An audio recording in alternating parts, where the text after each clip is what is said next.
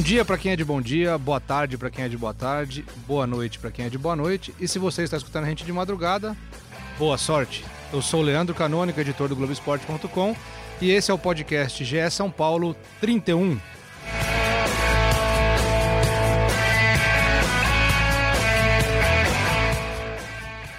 E vamos começar quente já aqui. O Edu Rodrigues está do meu lado, setorista do São Paulo. O Leon está no comando das picapes, mas nós temos hoje um convidado especial e ele vai explicar porque ele entende de área, ele entende do, do, do negócio que se chama fazer gol e ele vai explicar agora em primeira mão. Caio Ribeiro, como que o Daniel Alves perdeu aquele gol? Abraço a todos, prazer estar falando com vocês aí, retomando né, essa temporada de 2020. Cara, eu acho que o último toque do Daniel é que arrebentou ele. Porque ele entra cara a cara, ele domina a bola, aquele último toque faz com que ele se aproxime muito do Everton e aí ele tem, é obrigado a, a, a fazer o chute por baixo. Se naquela última ajeitada a bola ficasse um pouquinho mais próximo ou na ajeitada anterior ela tivesse tomado um pouquinho mais de velocidade, acho que ele poderia até pensar numa cavada. Mas um jogador como o Daniel Alves, experiente, craque do time, não pode perder um gol num jogo tão importante de início de campeonato. O Edu chegou na redação hoje falando assim: até eu faria esse gol. Na verdade, eu vou revelar aqui que você falou. A primeira coisa que o Leandro falou hoje foi: ele já tinha que ter dominado e chutado. Foi o que o Caio falou. Você entende também de fazer é gol, é um tá matador, vendo? Você é um matador, é um matador nato. Edu, obrigado pela presença aí. Obrigado também, Caio, por Imagina. ceder um pouco do tempo. A agenda do, Caio, do Caio é concorridíssima. nada, nada. Tô sempre à disposição. Ainda mais depois das férias, né, Caio? Todo mundo quer o Caio. Caramba, os caras falaram, você vai voltar hoje? Eu falei, vou. Onde? Eu falei, no Globo Esporte, no Bem Amigos, no Jornal da Globo. Que bom então que a gente conseguiu puxar, né? Um minutinho, sempre uma honra. E que, que o São Paulo empatou 0 a 0 com o Palmeiras, né? Foi um, um, um, clássico aí, logo na segunda rodada do Paulistão. É, é, até, é até ruim pra gente, né? Que trabalha com futebol, até para os jogadores, ver um clássico tão importante já logo na segunda rodada, os times estão em formação ainda. Eu, eu realmente esperava um pouquinho mais, mas eu gostei do jogo. Achei que o jogo foi teve momentos bons ali, né? Pro, pro pouco tempo de preparo aí dos times, acho que foi, foi ok. Teve bola na trave, teve chance do Daniel Alves. Mas o que, que vocês acharam? Você acharam o resultado justo? É, eu achei o resultado, na verdade, se tivesse que ter alguém para ganhar o jogo, seria o Palmeiras, que teve duas bolas na trave, é, o Ramires muito bem no jogo, o Ramires surpreendeu. E falando um pouco mais de São Paulo, achei que é, o time não conseguiu fazer evoluir como o Fernando Diniz é, tem falado nas entrevistas, como ele quer o time. Quer triangulações, quer movimentação, só que o São Paulo muitas vezes movimenta no meio de campo e não tem uma efetividade no ataque. A bola não consegue chegar no Pablo, o São Paulo não consegue fazer uma é, chegada de linha de fundo. Quantas vezes o Elinho foi para a linha de fundo? Não conseguiu utilizar isso. Então eu acho que ainda falta para o São Paulo aquilo que faltou em 2019, e efetividade. Acho que, acho que, no caso do Elinho ele jogou machucado, né? É, ele jogou os 45 que a minutos. A dividida ali, ali ele ele, ele se machucou ali, acho. Pode ser, mas eu acho que o São Paulo, a evolução que eu espero da equipe é justamente essa, é que o Edu falou, é no, no ataque. Se você pegar a formação do São Paulo, acho que assim, a intensidade que a gente esperava de um São Paulo e Palmeiras é muito difícil de você cobrar na segunda rodada do Campeonato Sim. Paulista. Os caras estão voltando, perna pesada, falta de ritmo, diferente dos times do interior que se apresentam um pouquinho mais cedo, até por uma questão de ter mais tempo de preparação pela agenda do ano passado. Agora, os dois times jogaram em direção ao gol, isso é legal, é, com propostas, estratégias diferentes. São Paulo tendo mais o controle do meio de campo, o Palmeiras sendo mais objetivo, né? Definindo mais as jogadas. Agora, eu acho que dá para jogar tranquilamente o meio de campo que ele pôs, com o Daniel Alves, com o Tietê e com o Hernanes. Agora, são três caras de cadência. Nenhum deles acelera o jogo, nenhum deles arrasta como a gente costuma dizer no futebol. Então você tem que compensar essa qualidade de técnica excelente do meio de campo, boa visão de jogo, fase defensiva, são três caras que ajudam bastante também, com velocidade na frente. E aí na hora que você pega o Pablo que participa pouco do jogo, você pega o Vitor, que é um cara que joga aberto, mas ele não é um atacante, ele é um meia é um cara que não tem a jogada individual como principal característica. Ele busca aproximação. Ele precisa que o 10 chegue, que o centroavante se apresente. Ele precisa do coletivo para ele funcionar. E o Elinho, que estava num dia um pouquinho abaixo, e aí a gente vê a falta que faz o Anthony para o time de São Sim. Paulo. O São Paulo fica um time mais previsível. O São Paulo fica um time de meio de campo. Um time de Armandinho, como a gente costuma dizer.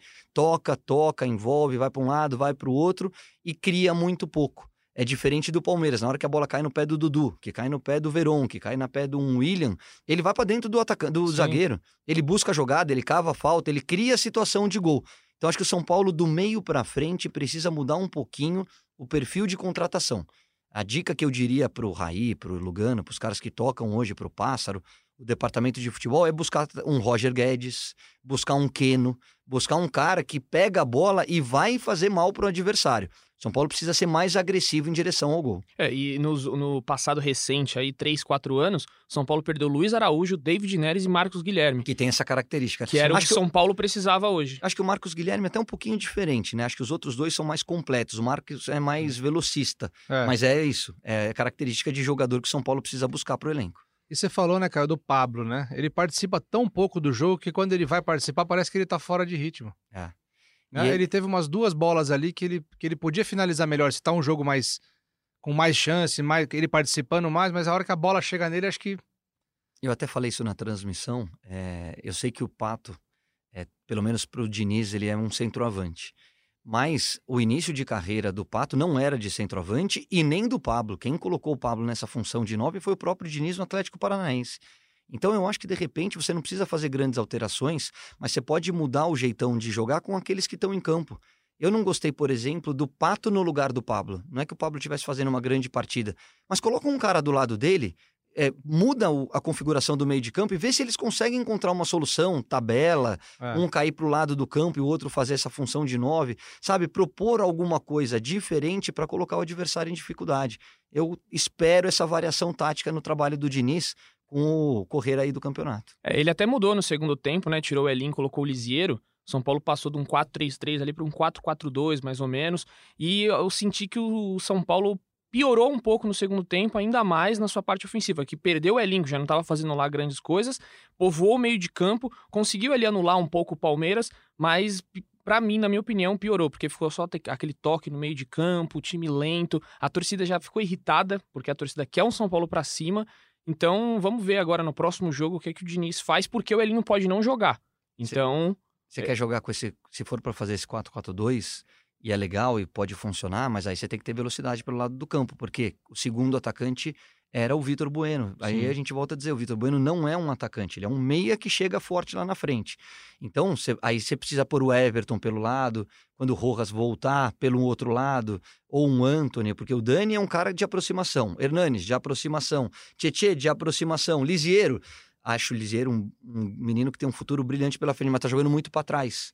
Ele pega a bola, em vez de acelerar, ele desacelera. Para desacelerar, eu fico com os experientes, eu não preciso dele. Sim, com certeza. Mas uma coisa que eu notei ontem, eu acho que a, confiança do São Paulo, embora tenha tido alguma dificuldade, eu até vi um tweet do Edu ontem na hora do jogo, falando como era impressionante o, São Paulo em jogos grandes, a dificuldade que tem de decidir. Eu acho que isso continua. Mas eu acho que foi um time mais tranquilo. Talvez por ser só segunda rodada, o Palmeiras também não tá mordendo muito, mas eu achei que o time estava um pouco mais seguro do que nos clássicos do ano passado. Olha, eu acho que ficou seguro por conta da defesa do Volpe, porque se o Dudu faz aquele gol ali no, no primeiro tempo, eu acho que a confiança do São Paulo, que já é pouca em jogos grandes nos últimos anos, ia desmoronar e aí ia complicar um pouco pro, pro São Paulo. O Volpe foi espetacular naquela bola, colocou o pé ali, o Dudu falou até, tirei, mas não foi o suficiente, o Volpe fez uma grande defesa. Então eu acho que a, a, o sistema defensivo do São Paulo hoje é muito seguro. É, o Arboleda jogou demais, Bruno Alves jogando muito, mas o problema é o que o Caio falou: do meio para frente tem que ter outras peças. É muito seguro atrás e falta na frente. É, se você for projetar a temporada, assim, o Palmeiras é isso, né? O Palmeiras jogou com o que tem de melhor, vai evoluir, porque o Luxemburgo chegou agora, porque vão é, pegar mais ritmo de jogo, mas os, os, nomes, a não ser que venha um Rony, né, que eles estão querendo, ou algum mais, mais algum reforço, é isso aí. O São Paulo ainda tem campo de evolução, né? Tem o Igor Gomes, que é esse meia que está faltando no elenco. Tem o Anthony, que para mim vem sendo o grande destaque ao, na temporada passada, apesar de oscilar um pouquinho. Então, o Rojas, quando voltar, pode ser um, um, bom reforço. Um ótimo reforço, né? Você tem o Everton, que é um cara que se machuca muito, mas é, cresce as opções do elenco. Eu, eu gostei do que eu vi, é, de verdade. Primeiro que a gente tem que lembrar que é o Palmeiras do outro lado, que Exatamente. é um timaço. É. Um timaço dispensa comentários. O Flamengo encantou todo mundo, mas o Palmeiras está aí há três, quatro anos. Se não é campeão, é vice-campeão, chegando em todas as competições. E depois é isso. São Paulo é um jogo fora de casa, contra um grande adversário mando de campo do Palmeiras. Calor. Um, um, calor absurdo, início de temporada. Esse retrospecto emocional, né? Então, assim, tem alguns componentes que eu acho que o torcedor pode se animar. Claro que pro torcedor, pô, tem que ganhar, faz muito tempo que não ganha do Palmeiras, pô, vai ser outro ano difícil. Não. Calma, calma, que tem muito campo para evoluir e acho que São Paulo vai ser um dos protagonistas. Não acho que seja favorito, mas acho que vai jogar de igual para igual com todos eles. É, eu vi, eu li muitas coisas nas redes sociais, a gente não pode ler muitas coisas porque não é parâmetro algum rede social. Só que assim, a torcida estava ontem num, num fervor, nossa, o Diniz tem que sair, tem que vir outro, a gente não tem técnico. Eu falei, gente, calma, é a segunda rodada, não dá pra gente fazer é, análise. É... É, ah, mas o Diniz tá desde o ano passado. Tudo bem, mas tem que dar um pouco de tempo para ele. É, é, algo que o São Paulino. É, é, difícil pedir calma pro São Paulino, né? mas tem que ter calma, senão o time não vai, não, não, não vai para lugar nenhum. Você sabe que eu tenho como termômetro aquele meu amigo, né? Que eu sempre falo dele aqui. Ah, seu amigo. E ele gostou do jogo ontem, ele achou que foi ok, mas ele, ele espera mais, assim como o Caio espera. Mas eu acho que tem, tem, tem chance para melhorar. Acho que ah, como o Marcelo Razan escreveu hoje, eu até meio discordei da análise do Razan lá. Evoluiu, né? né? Da, da, evolução. Ele tá muito otimista, o Razan, na análise dele, mas eu acho que o São Paulo mostrou que esse ano pode ser um pouquinho diferente. E concordo com o Caio, eu acho que o São Paulo não, não, não vai. Não, talvez não seja campeão esse ano, mas vai brigar um pouco mais, vai ter uma temporada um pouco mais é, equilibrada, que é o que o São Paulo precisa para ter um pouco mais de segurança, né? É. Eu fico preocupado com a, é, e aí eu acho que é gestão, né? E, e, talvez esse seja o grande problema do São Paulo ao longo desses últimos oito anos. É, quando começa a surgir essas notícias, ah, o São Paulo precisa de grana, São Paulo precisa vender jogador. Ontem ficou muito claro, você vai vender o Anthony? Beleza. E aí? Quem é Não, que vai jogar exatamente. na frente? Você vai ficar com o Elinho, você vai buscar alguém da base? O Elinho, acho que é um menino talentoso, conversando até com o próprio Diniz, ele fala, eu vou recuperar o Elinho, porque ele no dia a dia, ele tem tudo, todos os fundamentos para ser um grande jogador. Tem jogador que estoura rápido, tem jogador que espera um pouquinho, que, que demora um pouquinho mais, mas o Anthony hoje é a válvula de escape desse ataque do São Paulo. Se eventualmente você perder um jogador como ele, quem é que você vai trazer? Você vai pôr só dinheiro em caixa? Aí é tudo aquilo que a gente está falando de processo de evolução, de expectativa legal para a temporada, perde muita força. É perfeita, perfeita ponderação. E lembrando que a janela de transferência fecha no dia 31 Sim. agora para a Europa. Então, São Paulo tem sete dias aí para vender ou não, Anthony. Se não vender nesses sete dias, já não, não vende mais. Sete não, né? Hoje é 26, 27, 28, 29, cinco dias. Tá bom de matemática, hein? Pra gente. pra gente só, a gente vai falar bastante de janela de transferência, vamos falar de mercado, tem coisa boa de mercado aí. A gente vai botar o Razan. O Razan tá em Araraquara, porque o São Paulo ficou lá para jogar com a Ferroviária na quarta-feira, vai treinar lá, então nós vamos falar com o Razan daqui a pouquinho. Só para a gente encerrar com o Caio e encerrar o assunto Choque Rei, queria falar um pouquinho de Arboleda. Né? Para mim, assim, começou um pouco dando uma, uma um pouco de nervosismo nele, você viu que ele perdeu uma bola, é, ele tentou sair jogando, mas depois que ele, acho que baixou a adrenalina dele, ele fez uma partida excelente, o Diniz até elegeu ele como um dos melhores em campo, eu acho que, é igual o Diniz falou, é isso aí. Para superar essa, essa falha que ele teve, esse tropeço que ele teve de vestir a camisa do Palmeiras nas férias, é só atuando bem e ele atuou muito bem ontem. Jogou muito. O Arboleda, é, no combate, tanto por cima como por baixo, é, na questão de, de defesa, ele é muito bom. Né? Um zagueiro muito firme, né? muito seguro. Eu acho que ele tem alguma deficiência na saída de bola. O passe dele já não é tão bom. Na hora que ele quer dar uma arrancada, você fica meio tenso. Você fala, poxa, até onde ele vai, dá a bola pro volante e volta. Mas, assim, fez bobagem nas férias, não dá para passar a mão na cabeça. Não, não dá. Fez bobagem, inaceitável. E a única forma que ele tem de fazer as pazes com o torcedor é com atuações como ele teve ontem. Acho que foi, para mim, também, ao lado do Volpe, os dois melhores jogadores do São Paulo. É, que ele tenha um ano tranquilo, que ele repita esse nível de atuação, porque a torcida vai perdoar, a torcida vai esquecer. E tratar com bom humor, pô. A torcida do, do, do, Palmeiras começou a gritar o nome dele, aplaudir. Legal. Vai lá e anula o Dudu, anula o Luiz Adriano, como ele, como ele fez na partida, no clássico de ontem. É, essa, essa questão só da saída de bola, eu falo, né? Sempre quando o Arboleda dá um passo, parece um, uma tijolada que sai do pé dele. E o Diniz fez agora o Tietê buscar essa bola na pequena área, muitas vezes defensiva, e começar as jogadas. Então, é, foi isso aí no primeiro jogo que me deu um otimismo pro ano do São Paulo, que é uma, uma saída de bola qualificada. Acho que o Diniz colocando o Tietê de primeiro volante ali foi uma sacada muito boa, porque o Tietê tem uma boa saída de bola e não deixa a bola no pé do Arboleda por exemplo, né? Porque não sai redonda a bola. Para mim, também a única crítica que eu faço ao Arboleda é que ele deveria melhorar um pouco essa saída, que é triste. É. E agora a gente vai fazer uma substituição, o Caio precisa ir. que ele cedeu aí. A gente acertou com os empresários dele 15 minutos, já passamos dos 15 minutos. Agradecer o Caio pela Imagina, participação, pelo, pelo tempo aí. Seja bem-vindo de volta das férias. Obrigado. Nós vamos fazer uma substituição que no campo vocês jamais veriam. Mas vai sair Caio Ribeiro e entrar Marcelo Razan. Muito bom. Do Leandrão, obrigado aí. Boa temporada. Que seja, que seja um grande ano para o São Paulo e para todas as equipes do estado de São Paulo, né? Acho que o torcedor merece, merece um pouquinho mais de alegria que São Paulo tem uma grande conquista, seja no Campeonato Paulista, no Campeonato Brasileiro, nas competições que disputar, mas que volte a ser protagonista. Eu acho que é isso que o torcedor espera e eu acho que é esse o objetivo da diretoria e do Diniz. Muito bom. Obrigado, Caio. A gente vai Perdão, essas coisas acontecem. Tem acontecido bastante. Eu vou procurar um otorrino para ver o que está acontecendo comigo. Mas obrigado, Caião, pela participação. Agora a gente vai ligar para o Razan e vamos continuar o debate aqui com o Edu e sob o comando aqui do Leonardo M. Bianchi nas picapes. O Razan já está na linha? Estamos na linha. Fala aí, Leandroca. Fala pessoal do podcast GS São Paulo. Estamos ligados direto de Araraquara. É, eu senti a pressão da tua mensagem aqui que você falou: me liguem antes das 14 horas. Estamos gravando na segunda-feira aqui. Me ligue antes das 14 horas que eu preciso almoçar. Você vai almoçar onde, Razan? Olha, ainda não decidimos o local do almoço. Vamos partir para essa missão em instante e depois vamos acompanhar o treino do São Paulo aqui na graciosa Araraquara, que tem um sol para cada um. Queria que vocês vissem a imagem que eu estou vendo agora. Um sol absurdo, amigos.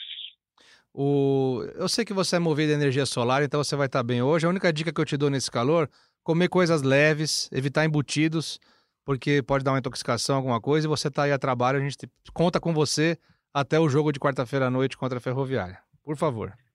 Muito depois você não conta mais com ele? Não, depois eu continuo contando, que ele tem o período de retorno e tal. Razanzinho, a gente falou bastante do jogo aqui. Vamos só pegar rapidinho a, a sua opinião sobre o clássico que você estava no estádio ontem, sobre o que você achou. A gente já discordou de você aqui da sua análise, só para você saber no tá período bom. que você não estava ouvindo. A gente achou você muito otimista, embora tenha tido evolução, mas achamos você muito otimista na sua análise. Queria saber de você como é que foi, como é que foi o sentimento. A minha pergunta para você é: qual foi o sentimento depois do jogo no vestiário do São Paulo? Qual foi o sentimento aí que você ouviu da diretoria desse primeiro clássico que era um problema para o São Paulo no passado?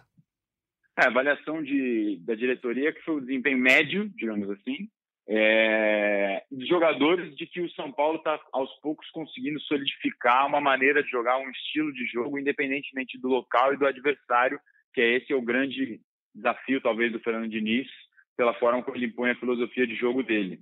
É, o Hernandes falou muito disso, que o São Paulo está buscando um norte nesse sentido, de tentar jogar da mesma maneira, não importa o lugar, não importa o adversário. É, acho que para um Palmeiras, que em tese é favorito jogando em casa, o São Paulo conseguiu jogar melhor no primeiro tempo, na minha opinião. Teve chances para fazer o gol. No segundo tempo, quando foi dominado e o Palmeiras criou mais, acertou a trave e, e até ficou pressionando até o fim atrás da vitória. Mas o São Paulo teve uma chance claríssima no, no tempo que foi dominado pelo Palmeiras. Daniel Alves recebeu aquele lançamento do Thiago Volpe, que, aliás, o Fernando Diniz afirmou que isso é uma jogada treinada, já não é a primeira vez né, que o Volpe encontra esses lançamentos, ele tem essa qualidade com os pés. E aí o Dani perde o gol é, o Everton também sai bem para abafar. Então, por isso a minha, minha avaliação, a minha avaliação de que teve uma evolução, um sinal de evolução do São Paulo é, em relação ao Água Santa, porque esse era o principal teste, o primeiro grande teste do time na, na temporada. Essa é a minha opinião e esse é o sentimento do, das pessoas aqui de São Paulo, que o time está caminhando, mas como o Diniz disse, não vai acontecer um passe de mágica, as coisas estão evoluindo aos poucos e é assim que eu vejo, pelo menos um pouco dessa maneira. Vi que torcedores do São Paulo nas redes sociais também discordaram um pouco, acharam que o time não teve tanta criatividade. Pelos números do jogo, eu achei que, que teve criatividade. Teve mais finalizações do que o Palmeiras, teve mais posse de bola, que já é uma característica do Diniz, mas talvez também por uma proposta de jogo do Luxemburgo, que deixou claramente a bola com o São Paulo no primeiro tempo.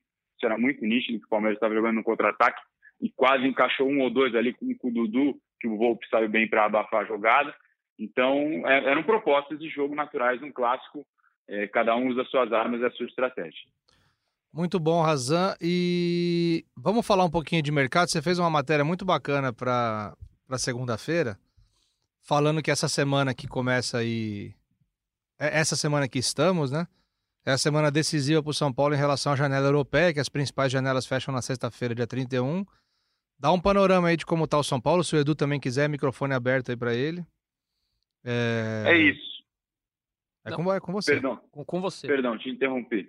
É... Então, as principais janelas dos principais países né, fecham nessa sexta-feira, dia 31. Espanha, Inglaterra, Itália, França e Alemanha. Portugal, por exemplo, fecha dia 2, domingo. Então, enfim, nessa semana. Não mexe, isso não mexe só com São Paulo, mexe com todo o mercado de futebol de transferências, que em janeiro não é tão agitado lá na Europa, né, porque é a janela do meio da temporada deles, mas aqui no, na nossa é quando os times estão se movimentando mais. No caso do São Paulo, por que que mexe? Porque no ano passado, no fim do ano, o São Paulo recusou propostas pelo Anthony de 15 milhões de euros do RB Leipzig e do Borussia Dortmund, porque imaginava que o jogador vale mais e porque com as movimentações no mercado em janeiro poderiam ter propostas melhores. Essa é a última semana. Se não houver nenhuma negociação, mesmo que eventualmente os clubes continuem interessados, ele não sairia agora, ele só poderia sair no meio do ano para esses países. Eles até podem fechar a negociação, mas o jogador não vai poder ser registrado porque a janela de transferência se fecha dia 31 para esses países, que são os principais e pelos quais a gente imagina que cheguem propostas pelo Anthony, que é o jogador mais valorizado do São Paulo nesse elenco é, de hoje. O São Paulo, com um déficit que fechou de 180 milhões e prevendo mais 154 milhões em vendas para esse ano, precisa de vendas importantes é, para recuperar o prejuízo, para cortar a folha salarial e para conseguir colocar as coisas em dia. O desafio vai ser vender jogador sem perder tanta qualidade no time. Mas é uma escolha que foi, foi feita ao fazer um investimento acima do que era normal, do que era esperado, não conseguir bater as metas de venda e agora a consequência chega agora. O São Paulo vai ter que fazer essas escolhas. Então, sabe uma, sabe uma situação... coisa que também coloca em dia tudo? Hum. Título. Pois é, aí a roda, a roda começa a girar. Era nisso que o São Paulo, imagino, apostava no ano passado ao fazer os investimentos que fez, mas não veio um resultado esportivo e a conta chega no fim do mês, no fim do ano, enfim. É, as contas, não, os boletos não param, né, Leandro? Você ah, isso aí. É, o, você não estava na, na linha, o Razan, na hora que o Caio falou aqui, mas ele falou algo muito interessante que me fez pensar. Nesses dois jogos agora do São Paulo, é, com o Elinho, talvez o São Paulo tá vendo a necessidade que o Anthony faz no time. Vender o Anthony talvez poderia ser um, é, um tiro no pé aí para a temporada. Não sei o que você pensa sobre isso, mas a gente vê hoje a importância do Anthony para esse time, que é a única válvula de escape pelos lados do campo. É, é um jogador, é o jogador mais diferente, como diz o nosso Murici Ramalho, né? É, de desequilíbrio, principalmente no contra um. O Elinho tem muito bom esse drible no contra um, mas é um jogador que não está tão amadurecido quanto o Anthony. O Anthony já a temporada 2019 dele, de firmação, mesmo com um momento de, de, oscilação, que até foi alvo de críticas da torcida, ele conseguiu dar a volta por cima e terminou o ano muito em alta. É jogador com vaga cativa na seleção do André Jardim. Então, para usar a expressão da moda, já está num outro patamar. O Elinho é um cara que é parecido com ele, em algum momento até chegou a estar na frente, e na base considera as características muito considerável, muito parecidas às características, que ele até pode ter mais talento, mas não está pronto como o Anthony, ele faz muita falta realmente o Anthony.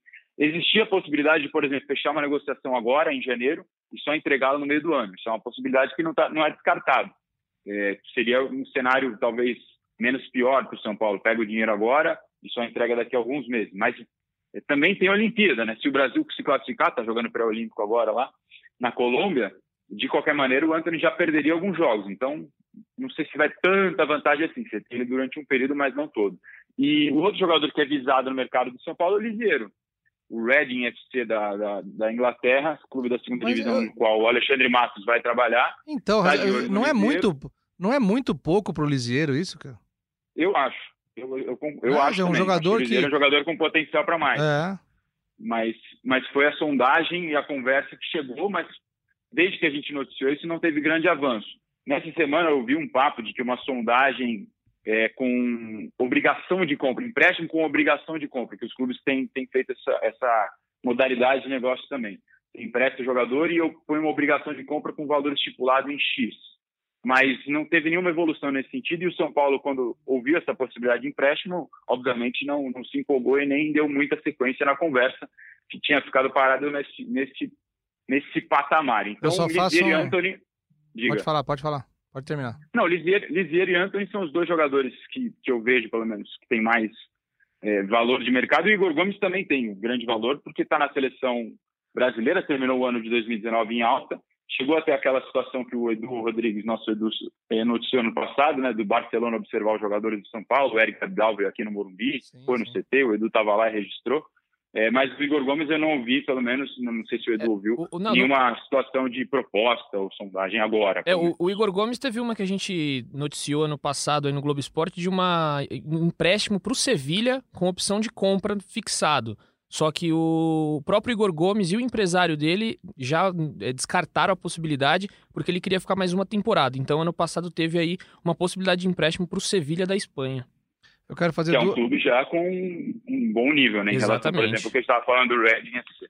Mas a ideia dele, do, da, da, dos próprios staffs, é vou para o Sevilha e não vou jogar. Então é melhor eu ficar no São Paulo, jogar e ir para um time no ano que vem, quem sair esse ano no caso, que ele vai jogar. Então há a possibilidade aí, na janela do meio do ano, de aparecer propostas para o Igor Gomes sim. Ele é muito bom jogador, né, Razan? Ele faz a diferença ali. Eu acho que ele, esse jogador que todo mundo espera que dê um pouco mais de. Embora ele também seja um meio armador, mas eu acho que ele dá mais velocidade ali, né, em vez de Hernanes e Daniel Alves, né? Exato, um jogador com uma característica diferente de todos os outros que o São Paulo tem hoje. Eu acho que não tem ninguém parecido com ele no, no grupo. Um meia que, que tem velocidade, que tem arranque, que tem força, mas também sabe armar o time, tem dinâmica. É um cara, é um jogador muito promissor. O São Paulo gosta. E assim, até como perfil fora de campo, tem uma cabeça muito boa. A gente já mostrou em um dos podcasts aqui uma brincadeira que ele fazia com o pai, de se preparar para dar entrevista no futuro. Um cara, você vê que é um cara que tem um perfil um pouco diferente, assim, uma estrutura familiar que parece ser legal, e isso, claro, que influencia na carreira do jogador. Queria fazer só duas observações desses últimos minutinhos. A primeira delas é que o Razan disse: ouvi um papo. Devia ser um selo do Razan isso. Toda vez que ele ouve um papo, vira uma notícia. Vira um furinho é, ali. Nesse caso não, não virou notícia porque. Ah, mas daqui a pouco vira, eu te conheço. final. É, é, pois é. Eu te conheço, você não dorme, cara. É, e a outra é coisa que eu queria observar e, na verdade, falar: esse podcast aqui não apoia as armas não apoia a violência. Eduardo, esse de tiro no pé não existe aqui, por favor. Desculpa, foi, é, é só uma expressão, cara. Cartão amarelo? Cartão amarelo, já foi, já fui punido aqui, é divertido. Deixa, eu, deixa eu trazer um debate aqui, que eu sei que eu vou ser xingado, mas eu também não posso ficar em cima do muro. Queria trazer o debate aqui sobre Santiago Trellis. Estava esperando você falar disso. O Santiago Trellis, primeira coisa que eu tenho a falar sobre ele, fiquem bravos ou não, é que ele faria o gol que o Daniel Alves perdeu. Olha aí a polêmica no ar. Ele faria o gol que o Daniel Alves perdeu. O Daniel Alves não tem cacuete de atacante. Entendeu? Ali, o centroavante ali, você pegar o centroavante médio, o, o, cra... o craque ali faria gol de qualquer jeito. Mas o centroavante médio, o centroavante só bom, até um centroavante mais ou menos, ali ele sabe que é dominou e chutou. O Caio concordou comigo. Mas o Daniel Alves não é atacante. Não, eu sei, mas eu tô falando assim, tô falando que o Trellis faria. O Olha, o Pablo também faria. Pelos discursos do Daniel Alves ano passado, esse ano ele ainda não falou, é, ele, pelos discursos, ele teria que ser tudo no time. Ele teria que ser o meia, o atacante, porque ele falou: eu cheguei para resolver e posso melhorar o time. Então, assim, ele não podia perder aquele gol. Ele cobra muito dos, dos, companheiros dentro de campo. Concordo. Ontem ele tinha que fazer, não tem desculpa. É o Daniel Alves, maior vencedor da história do futebol. Chegou aumenta, aumenta Paulo, o som, Leão. Chegou no São Paulo para decidir E tinha que ter decidido sim. Ó, momento inédito agora. Concordo com o Edu. Oh, palma, agora merece as palmas aqui, ó. Aí eu tô me aplaudindo aqui. Mas vamos lá, Raza. Santiago Trellis. o Independente Medellín da Colômbia, terra do Trellis, fez uma proposta de empréstimo que foi recusada pelo São Paulo, é isso? Exatamente. Foi uma proposta que chegou nesse final de semana, é, anteontem, de São Paulo, é, de empréstimos com opção de compra, empréstimo gratuito com opção de compra e o, o, o Medellín se comprometia a pagar 25% do salário do Trellis. Uma proposta muito abaixo e o São Paulo, não é, nem, não é nem que o São Paulo recusou, o São Paulo nem considerou responder essa proposta. Nesses termos não tem nenhum tipo de conversa. Então, completamente descartado. Mais nada, é não, mais né? ou menos o seguinte, Razan. Você comprou um apartamento, tá quitado o teu apartamento. Você comprou, eu chego para você, Razan eu vou morar no teu apartamento, vou pagar 25% do aluguel e quando terminar eu tenho uma opção de compra. Exatamente. É, não... é por aí. De graça. E de graça. É, de, graça. É, de dormir na sua cama ainda. Exatamente. Então, assim, é, é, nem foi considerado. Mas o que, o que, que existe hoje do Trellis, como você já vem falando no podcast, que você acha que ele pode ser o último elenco? O Trellis quer ficar no São Paulo. A gente vem falando isso no podcast de São Paulo. Ele já conversou com o Fernando Diniz, com os jogadores do São Paulo, apurei um pouco mais sobre essa situação hoje. E ele está com muita vontade de se firmar, de voltar para o São Paulo e se firmar, de dar a volta por cima. No Internacional, para onde ele foi emprestado no ano passado, o projeto de São Paulo era parecido com o que fez com o Reinaldo há algum tempo. Para quem não lembra, o Reinaldo, que hoje é um cara, se não for unanimidade, mas é titularaço é, do time pela lateral esquerda, o Reinaldo estava embaixo, o São Paulo emprestou ele para Chapecoense, ele foi um baita destaque da Chape, batia falta, pênalti, enfim, fez gol de tudo que é jeito, voltou para o São Paulo em outro patamar, e aí se firmou. Com o Trellis, a ideia era a mesma quando ele foi para o Internacional, mas não deu certo. O Trellis jogou 13 jogos e não fez nenhum gol no Internacional. Por quê? Porque teve problema de tendinite no joelho, não conseguiu jogar. Fisicamente teve esse problema e aí a carreira acabou não andando. Diante disso, ele volta para São Paulo querendo buscar uma oportunidade. O contrato dele ainda é longo, é, ele tem ainda prazo de contrato, se eu não estou enganado de cabeça, até 2021.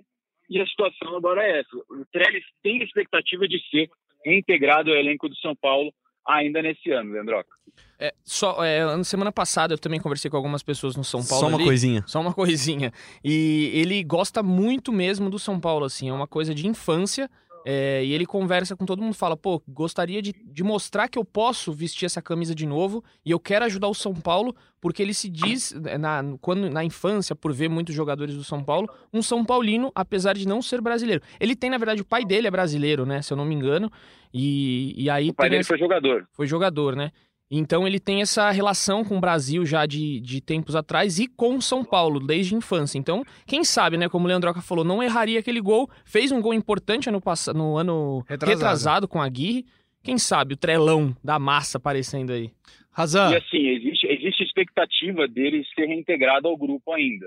Ele, o Edu até informou que já viu ele lá no CT, está treinando em horário separado, né? Junto com esses jogadores que voltaram de empréstimo e não estão nos planos, que era o Jonathan Gomes, ele e outros caras, Paulinho Boy, enfim. O Trellis está treinando em horários alternativos e existe a expectativa de que até possivelmente nessa semana ele possa ser reintegrado. Vamos ver se isso vai ser confirmado ou não. Paulinho, Paulinho de, Boy também teve proposta semana passada, não teve? É, tem um interesse do, do Cruz Azul do México por ele. A imprensa mexicana dava o acordo como certo. São Paulo não confirma essa informação.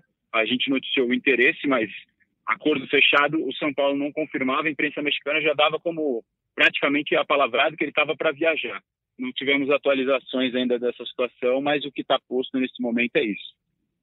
Muito bom, Razan. Obrigado pelas tuas informações. Desculpa ter atrapalhado a tua rotina. A nossa intenção, isso, a nossa intenção Só nunca foi essa. Só almoça direito, mastiga direito, entendeu? Evita tomar bebida junto com a comida, toma depois uma meia hora. Pode não fazer bem para você, tá bom?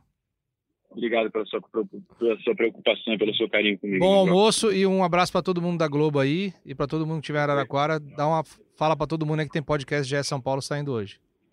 Pode deixar. Felipe Luiz, Caio Maciel, Ronaldo, todo mundo aqui está te mandando um abraço também para todo mundo da audiência do GE São Paulo. Bota eles na linha aí para dar um abraço, pô. pô. Bota eles na linha? Peraí. Bota, Coloca todo aí, mundo dando todo abraço, mundo bota no Viva Voz. Peraí, peraí, que agora o negócio vai ficar bom agora. Vai acabar a brincadeira. Você vocês estão no ar no podcast de São Paulo. Caio Marcel. É uma honra, porque eu sempre sonhei em participar do, do podcast, então estou muito feliz, satisfeito. Estava acompanhando aqui com inveja e muito orgulho nosso amigo Razan dando show, como sempre. E falar com o Leandroca, o homem das melhores e mais belas camisas da redação. Cê, cê, hoje, eu tô, hoje eu tô mais sóbrio, hoje eu tô mais sóbrio. Ah, tá bom. Então deu uma, deu uma segurada. Mas a gente está aqui, né? Teve a mudança aí do, do, no treino do São Paulo, então o que faz com que mude a nossa vida também. Então a gente está o dia inteiro em função do São Paulo, já que tudo acontece a todo momento. Você Muito... falou da camisa do Leandroca, mas aqui na redação ele é conhecido como Galã. Ele chama todo mundo de Galã, Caio Maciel. É, mas é, não é porque eu sou galã, não, é porque eu chamo as pessoas de galã. Ai, é mas os galãs se reconhecem, né? Você que tá falando. Obrigado aí, todo mundo. Bom trabalho para todo mundo. E dá um abraço pro Prazo aí, pessoal. Tá. Grande Leandroca, se o Caio Maciel tá realizando um sonho, o meu é a cada semana. O seu já é realizado. Né? Muito bom. Realizo toda semana. É... Valeu, Prazo. Bom trabalho para vocês aí, viu? Obrigadão, Leandroca, pra vocês também. Sempre Cuida do Razan e faz, e faz ele dormir pelo menos seis horas por noite. tá difícil. Hoje, hoje passamos Passamos 10 minutinhos ali na piscina, o Razan já, como ele gosta, a mil, falando com um milhão de pessoas, o Razan não para, ele é imparável. Ele não para, ele é não isso. para. Valeu. Tá certo, bom trabalho, abração pra vocês. abraço. Valeu, abraço. Continuando aqui, Edu, seco e rápido, quem vai jogar no lugar do Elinho se ele não jogar? Eu apostaria no Everton. Everton no lugar do Elinho, para manter as características do time ali no 4-3-3. O Everton, apesar de estar com 31 anos, já não tem mais aquela velocidade de antigamente, mas é um jogador rápido que pode sim é, manter as características. Pode ter também a possibilidade do Pato entrar nesse lugar. Não está confirmada ainda a, a lesão do Elinho, a gente vai informar aqui no Globoesporte.com se tiver confirmada, mas se ele não for também o Pato, pode entrar como um centroavante o Pablo jogando pela ponta, algo que eu não gosto. Acho ruim, é, porque o Pablo não é esse jogador de velocidade. E aí já perde o Vitor Bueno na esquerda, que não tem velocidade, mais o Pablo na direita, ficaria um time moroso. É, então, acho que. Aí só rapidinho aqui. É, a quando, gente não quando faz. ele fala rapidinho é que tá chegando no fim. a gente não faz as perguntas mais, né? Pede pro pessoal mandar, porque já estão mandando. Então, só para registrar que o Alex. É porque já criou uma rotina. Já né? criou uma rotina. O Alex perguntou aqui sobre a intensidade dos treinos.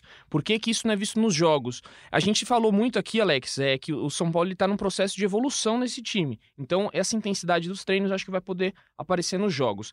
E o meu amigo pergunta aqui do 4-4-2, que foi um bom, esboçou melhora quando o Liseiro entrou. Pode ter a possibilidade disso no próximo jogo? Pode. Sem o Elinho, pode ser que o Liseiro entre no meio de campo e joga, comece num 4-4-2. Não acredito que isso vá acontecer, mas também é uma possibilidade o São Paulo mudar do 4-3-3 para 4-4-2. Tá aí o momento Kleber Machado de Eduardo Rodrigues? Pode? Pode. Pode. hoje sim, hoje sim. Pessoal, vamos só explicar uma coisinha aqui. O São Paulo joga quarta-feira. Uma coisinha. Contra a Ferroviária em Araraquara a terceira rodada do Paulistão. E a quarta rodada do Paulistão é na segunda-feira que vem contra o Novo Horizontino. Certo? Na segunda-feira, dia 3 de fevereiro. Portanto, se acalmem nas redes sociais, que o podcast de São Paulo será gravado na terça-feira, para a gente poder falar desses dois jogos. E a gente traz todas as novidades. O Edu, enquanto isso, o Edu e o Razan estão na, na no Globoesporte.com colocando diariamente as notícias principais do São Paulo e vão trazer tudo para vocês. Então fiquem calmos. São Paulo joga com a Ferroviária, depois com o Novo Horizontino e semana que vem, na terça-feira, só depois do jogo da quarta rodada, que a gente volta a ter podcast. O Edu já vai dar as considerações finais dele, tá fazendo sinais aqui.